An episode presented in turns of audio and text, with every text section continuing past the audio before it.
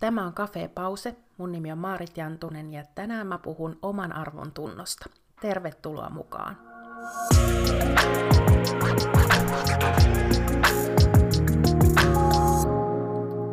Hei ja moi! Tässä sitä ollaan jonkin uuden äärellä. Kafepause tekee paluun, lopettaa pausella olemisen. Siihen hiljaiseloon on ollut omat syynsä, mutta nyt tuntuu siltä, että on jonkin sellaisen äärellä myöskin omassa elämässä, jonkin sellaisen uuden äärellä, että sen kautta haluaa jakaa omia ajatuksiaan, toivoo sitä, että, että saa tuotettua toisille ihmisille oivalluksia heidän omasta elämästään ja, ja heidän äh, minäkuvastaan ja heidän suhtautumisestaan kaikkeen ympäröivään. Ja myöskin on semmoinen olo, että on, on ihan eri lailla rohkea tuomaan itseään esille ja näkyville. Ja mä luulen, että paitsi että tämä vaikuttaa siihen, että haluan tehdä podcastia, niin se voi vaikuttaa myöskin siihen, miten mä kirjoitan blogia. Ja kaiken tämän uuden taustalta löytyy tämä tämänpäiväinen aihe, eli oman arvon tunto ja erityisesti sen eheytyminen. Mä sain tuossa menneenä syksynä kokea, miten oman arvon tunto voi melkein silmänräpäyksessä kohentua ja eheytyä niin, että se voi uudestaan lähteä vahvistumaan. Ja sen myötä aika näin lyhyessäkin ajassa on tullut paljon sellaisia asioita esiin, joihin huomaa, että sillä oman arvon tunnolla on merkitystä. Ja muun muassa niistä asioista mun on tänään tarkoitus puhua, kuten myös vähän laajemmin avata tuota kyseistä termiä. Ennen kuin lähden tarkemmin tuohon tämän päivän aiheeseen, niin vähän yleiskuvaa siitä, että mitä tämän kafepausen osalta on odotettavissa nyt keväällä 2023. Jos haluat laajempaa taustoitusta, niin kannattaa kuunnella ehdottomasti introjakso. Siellä mä myöskin muun muassa kerron, mistä Cafe Pausen nimi on peräisin. Mulla ei ole enää oikein tapana asettaa itselleni tavoitteita, mutta mä oon asettanut itselleni toiveen ja pyrkimyksen siihen, että tänä keväänä julkaisisin yhteensä 12 jaksoa. Tai toisaalta voisin ajatella, että niitä on 10 plus kaksi bonusta. Ja nuo kaksi bonusjaksoa olisivat tällaisia kysymysvastausjaksoja, joihin myöskin te kuulijat voisitte lähettää kysymyksiä. Se yhdistävä, kaiken yhdistävä teema, alku ja juuri on tämä oman arvon tunto, mistä tänäänkin tosiaan puhutaan – Sieltä, siitä aiheesta kumpuaan mulla on nyt hyvin paljon erilaisia aiheita, semmoisia aiheita, joihin vähän haluan jättää jälkeeni, saada ehkä ajattelemaan pikkasen eri näkökulmasta ja myöskin tietysti tuottaa oivalluksia. Mä siis itse rakastan oivalluksia ja, ja mä oon tässä ihan viime hetkellä oppinut, että oivaltamiseen, ainakin tuommoiseen matemaattiseen oivaltamiseen, liittyy paljon samoja mielihyvän mekanismia kuin vaikkapa siihen, että me saadaan mielihyvää syömällä jotain hyvää. Ja haluan yksinkertaisesti vetää johtopäätöksen siitä, että kaikkien oivaltamiseen liittyy samanlaisia mielihyvän tekniikoita, eli oivaltaminen tuottaa mielihyvää, joten mitä enemmän me tehdään yhdessä ja erikseen oivalluksia, niin sen parempi, sen paremminhan me kaikki voidaan.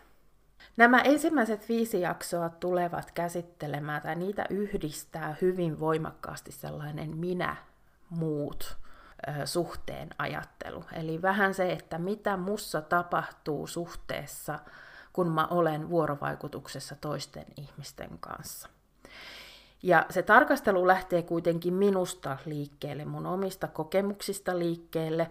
Mä peilaan jatkuvasti mä oon oikein niin kuin semmoinen kunnon reflektoija. Mä, mä siis peilaan ihan hirveästi sitä, mitä mä kuulen ja näen ja mistä mä luen, minkälaisia tarinoita mä toisilta ihmisiltä kuulen, niin mä koko ajan peilaan sitä, että miten se asia liittyy muhun, miten se toteutuu mussa. Ja, ja toisaalta sitten mä peilaan toiseen suuntaan, että okei, että jos mussa tapahtuu tällaista, niin näenkö mä se mitään viitteitä, että jossain muualla mun ympärillä tapahtuisi jotain samanlaista. Ja tämä tämmöinen reflektointi tapahtuu mussa täysin itsestään. Joku ehkä joskus voisi ajatella, että se on ylianalysointia, mutta se on itse asiassa aika hauskaa. Mä ajattelen, että se menee ylianalysoinniksi silloin, kun mun täytyy löytyä ratkaisu. Eli kun mulle tulee semmoinen pakottava tarve velloa jossain kysymyksessä niin, että mä löydän siihen ratkaisun. Silloin se menee ylianalysoinniksi. Mutta silloin, kun se on tämmöistä niin kuin vapaan energian tuottavaa reflektointia, niin, niin silloin se itse asiassa tuottaa mulle paljon hyvää. Ja juuri tällaisesta reflektoinnista ää, vähän suhteessa siihen, mitä minussa tapahtuu ja mitä mä näen ympärillä, niin nousee nämä viiden ensimmäisen jakson teemat, ja ne tosiaan kaikki kumpuavat enemmän tai vähemmän oman arvon tunnosta, josta me puhutaan tarkemmin tänään. Mulle tämmöinen yksilön ja mm, toisten ihmisten välinen pohdiskelu on jotenkin hyvin luontevaa. Ihan jo sen takia, että mä oon alun perin sosiologi. Mä katson yhteisöä, mä katson her- herkästi niin kuin ympärilleni mä en usko, että yksilö voi kasvaa sellaiseksi kuin hän on ilman sitä ympyrä, ympäröivää yhteiskuntaa ja ympäröivää yhteisöä, mikä hänellä on. Mä uskon myös, että me ollaan enemmän suhdeloita kuin yksilöitä. Ja, ja tota, me rakennutaan vähitellen erilaisissa ihmissuhteissa. Tämä suhdelosana otan suoraan Frank Martelan valonöörikirjasta ja aika moni muukin on siitä samasta asiasta puhunut. Ja, ja joo, jotenkin mä toivon, että tämä tämmöinen yksilön ja yhteisön tai ainakin yksilön ja lähipiirin välinen suhde tulee oikeastaan ihan kaikessa jotenkin näkyviin, mitä mä tämän kevään aikana käsittelen. Koska mä en usko, että ihmistä voi käsitellä erillään siitä kuplasta, siitä kontekstissa, missä hän tällä hetkellä elää. Mä en ole sen tyyppinen ihminen, että kovin helposti antaisin ohjeita. Siis sellaisia ohjeita, että kun teet nämä kolme asiaa, niin sun elämä paranee, tai kun katsot ja tarkastelet sun elämää näistä viidestä eri näkökulmasta, niin sen jälkeen olet ihan varmasti menestysputkessa. Mä en pysty siihen ihan sen takia, että tiedostan niin vahvasti sen, että se mikä toimii yhdelle ei välttämättä toimi toiselle. Ja päinvastoin. Eli enemmänkin haluan herätellä sellaisiin oivalluksiin ja sellaiseen ajatteluun, että me etsittäisiin ne meille itsellemme sopivimmat keinot. Toki mä tuun kertomaan aika paljon, että hei, tämä on toiminut mulla. Ja siitä yleensä aiheutuu se, että joku ajattelee, että okei, no mä haluan kokeilla tota. Mutta sen sijaan, että mä lupaisin, että jokainen saa avun siitä jostain tietystä työkalusta, tietystä ajattelusta tai vaikkapa tietystä oman arvon tunnon eheytymiskeinosta, niin mä haluaisin enemmänkin rohkaista siihen, että jokainen meistä etsisi sen itselleen sopivan. Se voi olla, että sä saat avun siitä samasta, mistä minäkin, mutta se voi myöskin olla, että sä et niin tee, ja se ei ole sun huoneutta, eikä se itse asiassa ole niiden työkalujen huoneutta, vaan se on vain sen hyväksymistä, että me ollaan kaikki erilaisia ja hyödytään hyvin erilaisista asioista. Me olemme myös hyvin erilaisessa kehitysvaiheessa. Olemme erilaisella tietoisuudella varustettuja ja senkin myötä katselemme asioita hieman eri näkökulmista ja sekin on täysin ok. Eli jos tuntuu, että jotkut mun puheet menee vähän ohi, että mistä ihmeestä hän puhuu, niin toivon, että et heti luovuta, ehkä jäät kuuntelemaan, ehkä jäät pohtimaan sitä, että mikäköhän tämä pointti oli. Koska mä itse pyrin tällä hetkellä suhtautumaan elämään mahdollisimman uteliaasti. Ja se pitää sisältää myös sen, että mä yritän suhtautua elämään niin, että mä en heti ajattelisi, onko jokin asia oikein vai väärin. Vaan että asiat vaan olisi. Ja sitten niihin vähitellen alkaa huomata, että okei, ne toimii ehkä tuollaisessa kontekstissa, mutta ne ei toimi jossain toisessa kontaktissa. Ja asioihin ei välttämättä liity niin, siltä kautta niin suurta tunnelatausta kuin sitten monesti sellaiseen nopeasti tehtävään oikein väärin ajatteluun saattaa suhtautua. Jotta se konteksti, mistä mä tätä oman arvon tuntoa tällä hetkellä lähestyn, tulisi jotenkin selkeämmäksi, kerron lyhyesti mun oman tarinan. Ja jos haluat kuulla tarkemmin mun tarinasta, lukea siitä enemmän, niin ohjaan tuonne omille kotisivuilleni maaritjantunen.fi. Siellä on ihan mun tarina erillisenä sivuna, mutta sitten siellä on myöskin blogi, josta löytyy paljon paljon materiaalia liittyen masennukseen, uupumuksesta toipumiseen ja henkilökohtaiseen kasvuun noin niin kuin laajemmin. Ja myöskin Instagramissa mun tilillä Maarit Jantunen, sieltä löytää paljon mun ajatuksia myöskin. Näiden molempien kanavien kautta mulle saa laittaa kysymyksiä ja jos haluat omaa tarinaasi jakaa, niin olen siitä aina yhtä kiitollinen. Mä oon usein kertonut mun tarinaa uupumuksen ja masennuksen näkökulmasta. Silloin mä kerron, että olen lähes 18 vuotta taistellut enemmän tai vähemmän masennuksen kanssa. Mulla on taustalla neljä uupumusta, jotka jokainen johtuu eri asioista. Niistä ensimmäinen pysäytti ja toi mut jollain tavalla itsetuntemuksen lähteille, opetti sen, että elämässä on tunteita ja niitä tunteita kannattaisi kuunnella, eikä ainakaan laittaa syrjään. Mun toinen uupumiskokemus ö, on se kaikkein pahin. Ja silloin mä ajauduin nurkkaan tai juoksin päin seinää, miten sitä haluaakaan kuvata. Silloin mä koin hyvin kovan identiteettikriisin. Käytännössä kaikki se, minkä varaan mä olin elämääni rakentanut, lopetti merkityksensä, menetti merkityksensä, ja mä jouduin määrittelemään uudestaan sen, että kuka mä olen ja mitä mä elämältä tahdon. Toisaalta tuo toinen uupumus johti mut yrittäjäksi, yrittäjäpolulle elämään silloista unelmaani, jota sitten me sain elää peräti kymmenen vuotta. Ja se myös opetti hyvin vahvasti sen, että on hyvin monta tapaa elää ja on hyvin monta tapaa elättää itsensä, ja ne kaikki ovat ihan ok. Uupumus numero kolme opetti mulle sen, että vaikka mä kuinka eläisin unelmaa, niin tekisin niitä asioita, joita mä rakastan itseäni kuunnellen ja omia vahvuuksiani käyttäen, siitä huolimatta mä en voi ihan kaikkeen vaikuttaa. Ja tämä oppi tuli taloudellisten, eli noiden pankkikriisien myötä, taloudellisen taantuman myötä, ja kun se vaikutti omaan liiketalouteen, siihen omaan liiketoimintaan aika voimallisesti, niin, niin sitä aika pian ymmärsi se, että vaikka kuinka tekisi kaikki oikein päin, niin voi olla, että, että kaikki ei aina vaan tuota menestystä. Neljännestä eli viimeisimmästä uupumuksesta on nyt viitisen vuotta. Ja se oikeastaan toi mut lopulta emotionaalisten traumojen äärelle.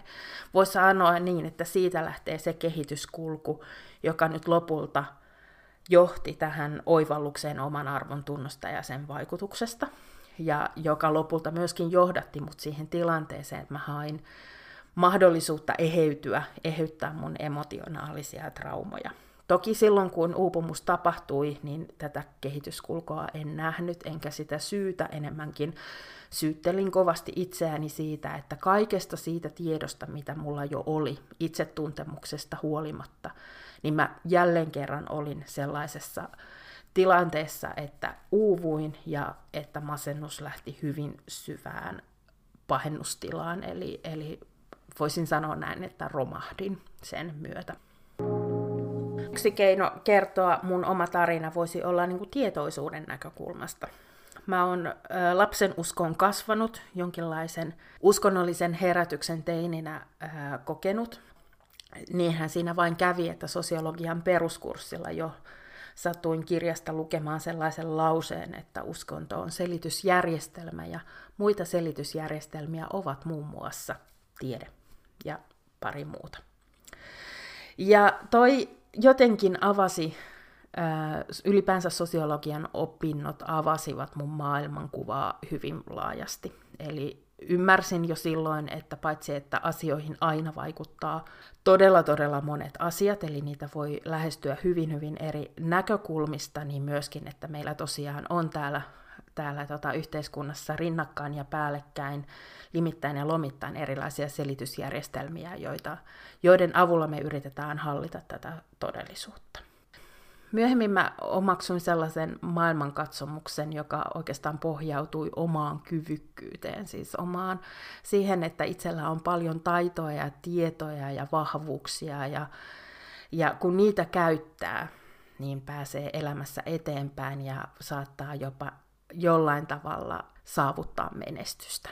Tuohon aikaan mua kuvattiin pinkovaksi bisnesnaiseksi ja mä luulen, että sellainen mä todella halusin olla. Ja siihen mielikuvaan ei kyllä kovin voimallisesti tunteet tai oikeastaan mikään pehmeä liittynyt. Mä olin hyvin sitä mieltä, että asioita saa kun niitä haluaa ja, ja kun niitä todella haluaa, on silloin valmis tekemään töitä niiden eteen. Ja kun katson tuota 20 statushakuista uraohjusta täältä 45-vuotiaan neljän uupumuksen läpikäyneen ihmisen silmälasien läpi, niin lähetän hänelle kyllä paljon rakkautta, mutta välillä tuntuu siltä, että kyllä häntä on myöskin saanut hävetä. Kovin kylmä ja kova hänen maailmankuvansa silloin oli, ja nimenomaan siihen menestykseen ja tekemiseen ja suorittamiseen rajoittunut. Ja jossain määrin koen onnea siitä, että uupumus tuli, masennus tuli ja pysäytti ja toimut johonkin ihan toisenlaisiin maailmoihin. Sillä pian sen jälkeen, kun burnout numero kakkosen kävin läpi, jättäydyin oravan pyörästä pois ja perustin yrityksen. Sen myötä mä myöskin vihkiydyin henkisen kasvun maailmaan, armollisuuden käsitykseen, siihen, että voi olla itseään kohtaan armollinen. Mä opin tuntemaan omaa sisäistä maailmaani ja, ja ymmärtämään sitä, että on ikään kuin minä, joka on jotain muuta kuin se uraohjus, joka tuntee, joka voi olla luova, joka voi olla jossain määrin jopa taiteellinen. Ja tuolloin mä en vielä päässyt siihen kiinni, että mistä, mikä kaikki oli ollut taustalla, että minkä takia musta oli kasvanut niin kova suorittaja. Mitä mä yritin sen suorittamisen kautta paeta – ja toisaalta myöskin sillä, että mä suojauduin hyvin, hyvin paksujen muurien ää, sisälle niin, että muhun ei mikään vaikuttaisi eikä mua mikään satuttaisi. Tuolla mä myöskin tulin tietoiseksi omasta erityisherkkyydestäni ja, ja vaikka mistä, eli, eli niin kuin se on ollut hyvin semmoista henkilökohtaisen kasvun ja tietoisuuden laajentumisen aikaa. Mutta se toisaalta vei sitten toiseen äärimmäisyyteen. Sitä rupesi jo miettimään, että niin, että tarvitaanko me tuollaista bisnesmaailmaa, jos se tekee näin pahaa, niin tarvitaanko me sitä ollenkaan. Ja, ja silloin niin kuin varmasti hieman sinisilmäisestikin naivisti ajattelin, että kunhan me kaikki vaan niin kuin älyttäisi, että ei, tarv- ei tehdä niin paljon töitä, niin, niin tämä maailma pelastuisi ehkä se ei nyt ihan niinkään mene. Ehkä maailman pelastumiseen tarvitaan vähän jotain muutakin. Tällä hetkellä mä koen olevani sellaisessa tietoisuuden maailmassa, joka on hyvin hyväksyvä. Eli mä haluan uteliaasti tutkailla maailmaa ja elämää, mä haluan hyväksyä sitä, sitä kaikki ne eri tasoineen, millä se eteen tulee. Ja, ja tota, se tuottaa tiettyä mielenrauhaa kyllä. Ja se tuottaa sellaista ajatusta, että – että ei ihan hirveästi maailmassa ole sellaista, joka mua järkyttäisi. Et enemmänkin asioihin voi suhtautua ensin vain asioina ja vasta sen jälkeen miettiä, että minkälaisen tunnetilan ne sitten mahdollisesti itsessä aiheuttaa. Oman arvon tunto. Mä rakastan sitä sanaa. Mä rakastan sitä sen takia, että se yhdistää kolme asiaa. Sen oman Siis sen, että mitä, miten mä ajattelen, miten mä tunnen ja koen mun oman arvon ja nimenomaan miten mä tunnen. Erotuksena siitä, että mun tietoinen mieli koko ajan hokisi, sinä riität, olet arvokas. Sillä jos se tietoinen mantra, mikä on, ei ulotu sinne johonkin sisimpään niihin syvimpiin uskomuksiin, mitä itsestä on, valitettavasti mun kokemus on se, että niille ei ole hirveästi väliä. Ne ovat vain mantraa. Ja tämä voi olla, että tämä on sulla täysin eri. Eli se, että kun sä hoet sitä itsellesi, että sinä riität, niin sä vähitellen alat uskoa sitä. mulla ei käynyt niin. Oman arvon tunto on jotain sellaista, mitä on käsitelty ihan kaikissa niissä terapioissa, missä mä oon ollut. Jokaisessa valmennuksessa, riippumatta siitä, mistä näkökulmasta sitä valmennusta on tehty. Eli itsetunto, itse ymmärrys, itse arvostus, ne kaikki liittyvät tähän samaan asiaan, oman arvon tunto. Ja, ja siitä huolimatta, että mä oon itse puhunut, mä oon itse todella hokenut sitä, sitä samaa ä, mantraa, että sä riität, sä oot arvokas. Siitä huolimatta mulla ei ollut ennen tätä viimeisintä kokemusta ja tätä suurta oivallusta ja avautumista, mikä on tapahtunut nyt viime syksynä, ymmärrystä siitä, kuinka laajasti ja voimallisesti oman arvotunto vaikuttaa meidän käyttäytymiseen ja toimintaan ja omaan hyvään oloon. Mulle se on niin kuin breaking point. Mulle se on jotain sellaista, joka todella tuli muuttamaan mun elämän. Oman arvon tunnolla mä siis tarkoitan sitä, että minä itse tunnen syvästi sisimmässäni, että mulla on arvo, jolla ei ole mitään tekemistä sen kanssa, mitä mä teen, kuinka hyvin mä suoriudun, mistä mä puhun, mitä mä puhun, onko mä tekemättä jotain, tai vaikkapa siitä, että teenkö mä joskus virheitä. Mun oman arvon tunto on olemassa. Mä tunnen olevani arvokas ihan itsenäni, riippumatta siitä, mitä mä tuotan. Jos on elämänsä elänyt aika pitkälti ää, toisia miellyttäen, suorittaen, ehkä hyväksyntää nimenomaan tekojen kautta hakien, ja sitä, että tekee melkein mitä vaan, jotta tulisi hyväksytyksi, nähdyksi, kuulluksi ja rakastetuksi. Niin se voi olla, että se oman arvon tunto on siellä taustalla se juttu, joka on haavoitettu. Mulla oman arvon tunto on haavoittunut sellaisissa tilanteissa lapsuudessa, jolloin mun tunteilla ei ole ollut väliä. Ja se on myöskin osittain johtanut siitä siihen, että mä oon ajatellut, että niillä tunteilla ei ole väliä. Sillä, mitä mä tunnen, ei ole väliä. Tai sillä, että mä yritän sen tunteen ajamana kertoa, mitä mä tarvitsen, sillä ei ole väliä. Miten mä löysin siihen pisteeseen, että mun oman arvon tuntoa eheytettiin? Mä kerroin tuolla aikaisemmin jo, että mun burnout numero neljä aloitti tien emotionaalisten traumojen äärelle. Ja aika pian sen jälkeen terapian, meditaatioiden ja näiden erilaisen kirjallisuuden avulla mä löysin tämän tekijän, että mun uupumuksissa ja, ja pitkälti myöskin mun masennuksessa on ollut kyse siitä, että mä en tule nähdyksi ja kuulluksi sellaisena kuin mä olen. Ja mä pitkään myös ajattelin silloin, että okei, että kun mä tiedän tämän niin kuin perussyyn, niin se riittää. Et mun ei tarvitse tietää enempää, sitä ei tarvitse eheyttää, ei tarvitse muuttaa nyt kun mä tiedän, niin mä voin lähteä vain hakemaan ikään kuin sellaisia tilanteita ja tilaisuuksia ja ihmissuhteita, jossa mä sitten tulen nähdyksi ja kuulluksi. Mutta jos se haava on syvä, se rupeekin rajoittamaan sitä, minkälaisiin tilanteisiin sä ylipäänsä menet. Kaksi kirjaa on tällä mun matkalla olleet erityisen merkityksellisiä. Toinen on Mastin Kipin Claim Your Power – joka on tämmöinen 40 päivää kestävä ohjelma ää, itsensä. Siinä on paljon erilaisia kirjoitustehtäviä, myöskin meditaatioita. Ja sanotaanko näin, että siinä mennään, ensimmäiset kymmenen päivää mennään syvään päätyyn. Koko ajan vaan mennään e, lähemmäksi ja lähemmäksi niitä kipukohtia, mitä itsellä on. Mä toteutin kyseistä ohjelmaa silloin, kun mä olin vielä terapiassa, eli me pystyttiin hyvin käymään niitä asioita läpi, mitä silloin nousi. Ja kyseisen ohjelman kautta mä juurikin löysin tuon, että mun kaikessa uupumuksissa on ollut se sama teema siellä taustalla, eli se, että mä oon toivonut tulla, että mä tulisin nähdyksi ja kuulluksi. Se on itse asiassa ihmisen ihan perustarve.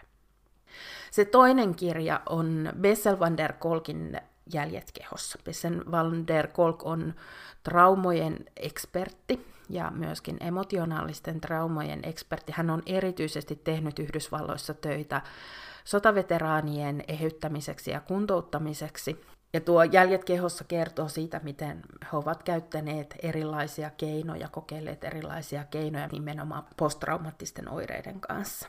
Tuossa kirjassa on valtava määrä erilaisia keinoja, mitä he ovat käyttäneet. Niistä suurin osa, kun sitä luin, olivat mulle tuttu, mutta sitten sieltä yksi nousi mun tietoisuuteen, eli silmänliiketerapia. Mä en heti siihen reagoinut sen enempää, ajattelin vaan, että onpa kiinnostavaa, en ollut niin paljon kuullut silmänliiken terapiasta aiemmin ja vähän ihme, ehkä ihmettelin, miten se oli mennyt multa sitten ohi. Todennäköisesti olen lukenut siitä moneen kertaan, mutta se ei ole silloin vain resonoinut. Tässä vaiheessa mun masennus oli jo oikeastaan tasapainossa, eli se ajatus siitä, että mä tiedän sen perussyyn, oli jo tuottanut jonkin verran eheytymistä sen verran, että mä pystyin elämään omasta mielestäni suht normaalia elämää. Ainoa vain, että sitä elämää koko ajan rajoitti pelko siitä, että mä uuvun vielä uudestaan tai että se masennus palaa mun elämään. Eli mä kaiken, mitä mä tein vaikkapa yritykseni eteen, mulla oli rajoittavana tekijänä mielessä se, että mä en saa uupua, enkä mä saa masentua uudestaan. Ja itse asiassa sellainen ajatus, koska se toimii pelkona, se vähitellen alkaa kaventaa omaa elinpiiriä ja sitä, minkälaisiin asioihin ja haasteisiin tarttuu. Ja mä olin siitä jonkin verran tietoinen. Mä ajattelin koko ajan, että toki heti kun mä vaan tiedän, mitä mä haluan tehdä, että heti kun mä vaan löydän sellaisen niin kuin uuden ison unelman, tässä vaiheessa mä oon sen yhden unelman pukeutumisneuvonnasta jo elänyt, ja mä ajattelin, että kun mä vaan keksin sen seuraavan uuden ison jutun, mitä mä lähden työstämään, niin kyllähän mä sitten lähden siihen kiinni. Käytännössä mä tällä hetkellä ymmärrän, että se mun pelko masennuksen ja uupumisen toistumisesta on rajoittanut mua todella, todella paljon. Ja mä olisin voinut elää sen kanssa, mutta yksi triggeröityminen, yksi sellainen kokemus, että jälleen mun tunteilla ei ollutkaan väliä, johti mut jo niin syvään masennuksen pahenemisvaiheeseen, siis semmoisen oikein kunnon pudotukseen, että mä sen jälkeen päätin, että okei, okay, mä haluan tästä eroon mä haluan kokeilla silmänliiketerapiaa, josko siitä voisi olla mulle apua. Neljännellä kerralla tapahtui läpimurto. Ja se tapahtui nimenomaan tämän oman arvon tunnon kanssa. Nyt kun mä sitä ajattelen, se tuntuu suurelta ihmeeltä. Se tuntuu joltain siltä, että mun elämä olisi alkanut uudestaan ja että mä alan rakentaa uudestaan mu- mua, omaa minäkuvaani, itseäni, yritystäni, kaikkea. Jollekin ihan toiselle pohjalle, jollekin paljon vakaammalle pohjalle, josta mä en ole ennen tiennyt mitään. Ja tavallaan tapahtuu sellainen, että mä en enää yritä vaan selviytyä, mä en yritä niin kuin peloissani pitää poissa tiettyjä asioita elämästäni ja vältellä niitä, vaan se, että mä voin ihan itsenäni kohdata maailman juuri sellaisena kuin se on. Kun mä astuin sen neljännen silmänliiketerapia kerran jälkeen ovesta ulos kadulle. Mulla oli semmoinen olo, että ihan koko maailma on avoinna. Ihan koko maailma on mulle mahdollinen. Ja se, se tunne on jotain ihan käsittämätöntä. Se on semmoinen hyvin syvältä sisimmästä kumpuava luottamus siihen, että mitä tahansa mun eteen tulee, mä hanskaan sen itse asiassa siinä hetkessä, niin hetken aikaa, paitsi että mä itkin ja nauroin yhtä aikaa, siis elämä tuntui ihan mahtavalta ja, ja mä niin kuin vielä monta viikkoa sen jälkeen sanoinkin, että miksi kukaan ei koskaan kertonut mulle, että elämä on näin kivaa. Eli että sen kokemuksen voi saada, että elämä on todella kivaa ja elämä on arvokasta ja elämä on, on kaunista. Semmoisella tasolla, että siihen myöskin itse sisimmässään uskoo. Sen myötä mulla on laskeutunut rauha elämään. Mulla on semmoinen tasainen hyvä olo. Mä en pelkää sitä, että enää, että mä uupuisin tai masentuisin. Onko mä sitten rynnistänyt erilaisia asioita tekemään kauhealla vauhdilla? En. Mutta nyt se syy ei olekaan enää se pelko, vaan se syy on enemmän se, että mä haluan tunnustella ja kohdata ja ymmärtää sen, että mitä mä ihan oikeasti haluan. Mikä asia on mua. Ja musta tuntuu, että tämän myötä mä pääsen kiinni vielä voimallisemmin siihen ajatukseen, mitä mä oon kauan kylvänyt ja kasvattanut, että mä yritän elää sellaista elämää, joka tekee mulle hyvää. Ja nyt mulla on mahdollisuus ihan oikeasti kokeilla ja tunnustella, mitkä kaikki asiat tekevät mulle hyvää. Toki edelleen mä oon suhteessa tähän yhteiskuntaan, elämällä on realiteettinsa, jotka mun täytyy huomioida. Mutta niidenkin äärellä, niidenkin rajoitteiden äärellä, niin se, että miten toimien, miten tehden, mitä tehden, mä voisin mahdollisimman hyvin.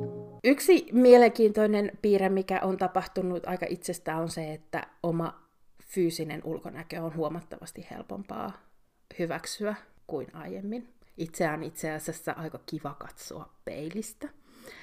Omassa kehossaan huomattavasti helpompi olla ja huomaa myös sen, että mä kannan itseäni ihan eri tavalla kuin aikaisemmin. Ja näin niin kuin aikaisemminkin jo pukeutumisesta intoutuneena ja pukeutumista ja tyyliä rakastaneena, niin otan vastaan mielelläni myöskin sen, että musta pukeutuminen on taas hauskaa.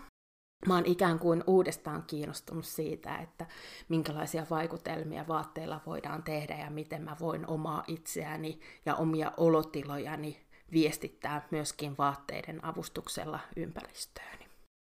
Suurin muutos on tapahtunut suhteessa toisiin ihmisiin.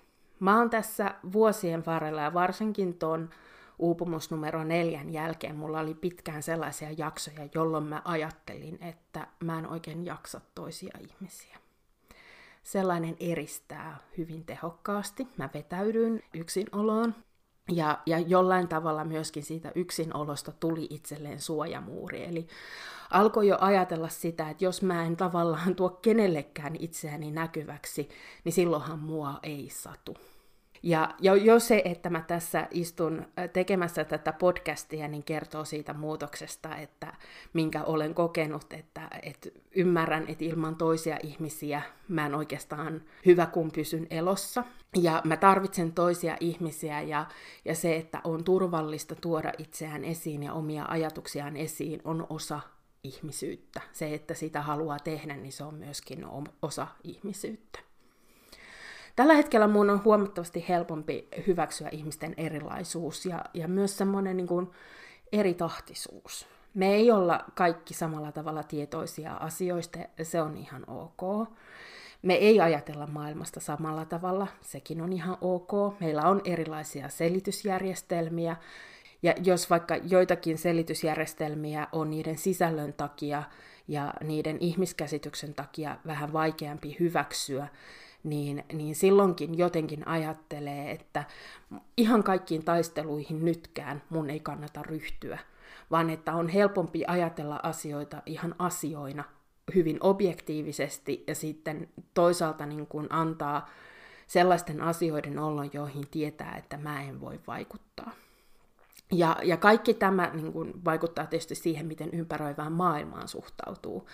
Huomaan, että mä triggeröidyn huomattavasti vähemmän ja tosiaan osaan enemmän suhtautua asioihin asioina ja, ja ensin niin kuin katsella niitä ehkä objektiivisemmin ennen, ennen kuin sitten lähden miettimään sitä, että mitä mieltä vaikka mä itse niistä olen tai minkälaisia tunteita mulla niihin liittyy.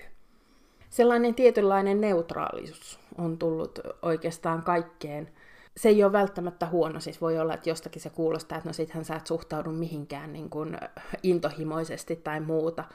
Ei vaan se nimenomaan vapauttaa siihen, että mä pystyn tunnistamaan ne asiat, mitkä herättää mussa intohimoa ja, ja suurta kiinnostusta ja innostusta. Ja sitten taas toisaalta, mitkä on sellaisia asioita, jotka, jotka vain on ja joihin mun ei ehkä kannata silloin niin paljon käyttää omaa energiaani. Tähän muutokseen suhteessa toisiin ihmisiin liittyy myöskin se, että huomaa ettei samalla tavalla oikeasti välitä siitä, mitä toiset ihmiset ajattelee. Ja tulee ero siihen, että on juuri nämä merkitykselliset toiset, joiden mielipiteellä on itselle väliä, ja joita mielellään kuuntelee ja joilta yleensä myöskin sitä neuvoa kysyy tai, tai ajatusta kysyy, ja joiden kanssa ehkä sitten haluaakin reflektoida syvemmin sitä, että mitä omassa elämässä on menolla ja minkälaisia ajatuksia itsellään on. Mutta vaikkapa se, että, että tota, mitä muut ihmiset ajattelevat tästä mun podcastista tai siitä, että millaista somesisältöä mä teen, niin mä huomaan, että mä ajattelen sitä koko ajan vähemmän ja vähemmän. Ja kun teen jonkin ratkaisun, niin, niin mulle tulee vähän semmoinen ihan sama toisaalta, että mitä toiset ihmiset ajattelee. Mä toivon, että mä löydän oman kuuntelijakuntani ja, ja sen porukan, jotka ovat kiinnostuneita mun ajatuksista ja joita mä pystyn puhuttelemaan, mutta mä, mun on myöskin helpompi hyväksyä tällä hetkellä se, että mä en voi miellyttää kaikkia. Ja mä en tule koskaan puhuttelemaan kaikkia. Ja se on itse asiassa varmaan mun elämässä ollut yksi semmoinen kompastuskivi, että mä oon aina halunnut, että ihan kaikki tykkäisivät musta, jolloin helposti jättää sanomatta asioita, jotta ei ärsytä toisia. Ja toisaalta sitten taas puhuu hyvin neutraalisti ja ympäripyöreästi, jotta ei sitten taas suututa joitakin toisia. Yksi semmoinen ajatus, mikä myöskin mulla oman arvon tunnosta on tässä tullut ja ymmärrys laajentunut sen suhteen, on se, että silloin jos ihminen on hyvin haavoitettu, jos hänen oman, oman arvon tuntoa on todella haavoitettu. Hän ei kykene olemaan aina vain arvostava, kunnioittava ja ystävällinen toisia ihmisiä kohtaan, varsinkaan niissä tilanteissa, jolloin me lähestytään sitä samaa traumaa, sitä samaa tilannetta kuin missä se oman arvon tunto on haavoittunut. Minäkään en ole kyennyt. Ja häpeän sitä suuresti välillä, mutta nykyään ymmärrän, että en ole voinut tehdä jotain, mitä, mihin en ole kyennyt. Tämä saa myös muut ajattelemaan kiitollisuudella sitä, että mä päätin vielä kerran kokeilla, löydänkö mä jostain sen ratkaisun siihen omaan masennukseeni ja uupumukseeni, vai että jäänkö mä kiinni siihen, että mä pyrin selviytymään mun elämästä vältellen niitä tilanteita, jotka helposti mua triggeröivät. Oikeastaan koko mun yrittäjyyden ajan on ollut yksi tunne mukana matkassa, jota mä en ole välttämättä edes ihan myöntänyt. Ja se tunne tai kokemus liittyy huijarisyndroomaan. Eli se kokemus siitä, että osaankohan mä oikeasti sitä, mitä mä oon tekemässä tai tarjoamassa, vai huijaanko mä ensin itseäni ja sitten muita kun mä väitän, että mä tarjoan tietynlaisia palveluita. Vaikka periaatteessa olen tehnyt todella rohkeita suunnanmuutoksia ja hypännyt kylmäänkin veteen välillä ottaessani uusia erilaisia rooleja yrittäjänä haltuuni, siitä huolimatta se on tuntunut musta siltä, että mä vaan huijaan kaikkia ihmisiä siitä, että mä muka osaan jotakin. Huijarisyndroomaan liittyy se, mitä mä siitä käsitän, niin liittyy sisäinen sabotööri, eli että on tuolla sisimmässään ääni, joka sanoo, että et sä oikeasti osaa. Sillä voi olla lapsuudesta tutun hahmon ääni. Mun sabotööri on Darth Vader hahmoon pukeutunut tyyppi, joka kyllä niin kuin näkyy ja kuuluu, kun hän tulee paikalle ja aina välillä tuntuu, että hänellä ei ole ollut mitään muuta tekemistä kuin se, että hän vain niin kuin sabotoi. Eli hän pyrkii luomaan epävarmuutta ja epäjärjestystä mun sisimmässä. Mä en ole juuri sabotoiriani kohdannut sen jälkeen, kun mä sieltä silmänliiketerapiasta lähdin. Hänellä ei ole ollut tarvetta oikeastaan tehdä yhtään mitään. Muutaman kerran olen havainnut, että hän omaa lehteä lukiessaan niin on saattanut vähän virnistää jossain kohdassa. Eli on tullut vastaan semmoisia kohdia, että ahaa, että okei, että tässä kohdassa mä normaalisti tuntisin epävarmuutta, mutta nähtävästi nyt mä pääsen tästä niin kuin livahtamaan ohi, että mun ei tarvi jäädä sen epävarmuuden äärelle millään tavalla kiinni. Toki tällainen vapauttaa aika paljon. Se vapauttaa tietystä stressistä, tietystä jännityksestä. Ahdistus on myöskin hälvennyt, kaikkeen tekemiseen liittynyt ahdistus, joka on ollut mukana enemmän tai vähemmän koko ajan – Eli on se tunne, että elämä kantaa. Ja tunne myöskin siitä, että siihen voi todella luottaa, että elämä tulee niin tekemään. Ja se on myöskin aika ihana tunne. Se vie jotenkin pois sellaista turhaa panikointia ja turhaa ahdistusta, turhaa stressausta siitä, että mitä seuraavaksi tulee tapahtumaan. Mutta sitten on vielä yksi kokonaisuus, aihekokonaisuus, joka joka, josta haluan puhua ja josta mä itse asiassa puhun seuraavassa jaksossa enemmän. Eli se jakso on kokonaan tästä aiheesta, nimittäin rajoista. Jos näin niin kuin eräänlaisena tiiserinä jotain sanoisin, niin tällä hetkellä mulla on semmoinen olo, että mun ei tarvi erikseen niitä rajoja asettaa, eikä mun tarvii niihin minkälaisia valoheittimiä kohdentaa niin, että ne tulisivat näkyväksi. Enkä mä edes huomaa sitä, että mä niitä puolustaisin millään tavalla kynsin ja hampain. Ja siis sekin on aika ihana rauhaa tuottava ajatus, että mun ei tosiaan tarvitse tavallaan niistä rajoista huolehtia, ne on tuolla, ja mä luotan siihen, että ihmiset kunnioittaa niitä sen takia, että mä itse kunnioitan, mutta sitä kunnioitustakaan mun ei tarvi varsinaisesti tietoisesti tehdä, koska totta kai mä kunnioitan omia rajojani. Se on itsestään selvää.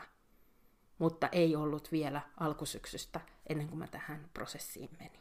Tähän aiheeseen palaan siis ensi viikon jaksossa ja silloin mä myöskin puhun vähän toisesta näkökulmista rajoista, eli mitä sitten, kun toiset ihmiset asettavat meille rajoja, ja miten sellaisessa boksissa eläminen, mitä se mahtaa aiheuttaa, ja siihen myöskin liittyy vahvasti tämä oman arvon tunto, mistä mä oon tänään. Tokihan sitten herää se kysymys, että no miten sitä omaa oman arvon tuntoa voi eheyttää. Ihan avainasemassa riippumatta siitä, että lähteekö erilaisten työkalujen avulla todella sinne syvälle sisimpään ja, ja siellä tekemään eheytystyötä, vaiko sitten tukeutuuko enemmän tietoisen mielen tasolla tapahtuviin työkaluihin, niin ihan avainasemassa on ne turvalliset toiset ihmiset. Se, että meillä on turvallisia ihmissuhteita, jossa me voidaan olla oma aito itsemme ja jossa me tullaan nähdyksi ja kuulluksi riippumatta siitä, mitä me oikeastaan tehdään. Mä haluaisin toki sanoa, että menkää nyt kaikki silmänliiketerapiaan, niin tämä maailma paranee. Se ei olisi vastuullinen kommentti. Tiedostan liiankin hyvin sen myös omasta kokemuksestani, että kaikki työkalut, kaikki keinot eivät toimi kaikille. Eli se, mikä hyödyttää mua, ei välttämättä hyödytä valitettavasti toista ihmistä. Ja sitten taas toisaalta se, mistä hän saa avun, ei välttämättä olekaan mulle avuksi. Siksi mä tyydyn tässä vaiheessa rohkaisemaan siihen, että me jaksettaisiin etsiä ne ihmiset ja ne työkalut, jotka meille auttavat, jotka juuri sulle ovat avuksi ja jotka voivat vapauttaa meitä elämään täyttä elämää. Ja erityisesti mä toivon sitä silloin, jos susta tuntuu, että sä oot jumissa omassa elämässäsi. Ja elämä ehkä tuntuu silloin selviytymiseltä tai just rupeaa huomaamaan sitä, että siitä pelosta käsin, että ettei vaan mitään pahaa tapahdu, alkaa rajoittaa liikaa sitä omaa elämäänsä, niin varsinkin silloin rohkaisen lähteä etsimään, että mistä se turvattomuuden tunne tulee ja miten mahdollisesti sitä turvallisuuden tunnetta voisi saada omaan elämäänsä lisää. Ja tässä tehtävässä meitä kyllä auttaa triggerit. Ne paljastavat hyvin usein sen, että missä meidän haava lymyilee. Eli jos jokin asia saa sut voimakkaaseen tunnekuohuun, triggeröidyt toisin sanoen, niin voi olla, että siellä taustalla on jokin sellainen asia, jota ehkä voisi olla hyvä käsitellä. Toki mä toivoin myös sitä, että me ihmiset voitaisiin olla toisillemme armollisempia ja myötätuntoisempia ja me pystyttäisiin helpommin hyväksyä se, että me ollaan erilaisia, me ajatellaan eri tavalla ja myöskin juuri tämä, että meihin vaikuttaa eri asiat eri tavoin. Ja hyväksymisen kautta meidän olisi helpompi lähestyä toisiamme, varsinkin silloin, kun olemme erimielisiä, ja ymmärtää toisiamme, että okei, me ei katsota tätä asiaa välttämättä ihan samasta näkökulmasta, mutta se ei varsinaisesti vaikuta meidän kummankaan arvoon. Me olemme aivan yhtä arvokkaita siitä huolimatta. Tällaiseen ajatukseen tätä podcastia olen nyt päättämässä. Ensi viikolla me tosiaan puhutaan rajoista, ja jos tuntuu siltä, että nousi esiin ajatuksia tai haluat kertoa omaa tarinaasi tai, tai muuten kommentoida jotain, niin tosiaan mulle voi laittaa sähköpostia tai sitten Instagramissa tulla laittamaan ö, yksityisviestiä ja ja sekä sähköpostiosoitteen että Instagram-tilin löydät Maarit Jantusta seuraamalla. Ja siellä varmasti tämä juttu vähän jatkuu. Mutta nyt mä toivotan ihanaa, ihanaa viikkoa Kiitos kun kuuntelit, kiitos että olet siellä. Me kuullaan taas pian. Moikka! Thank you.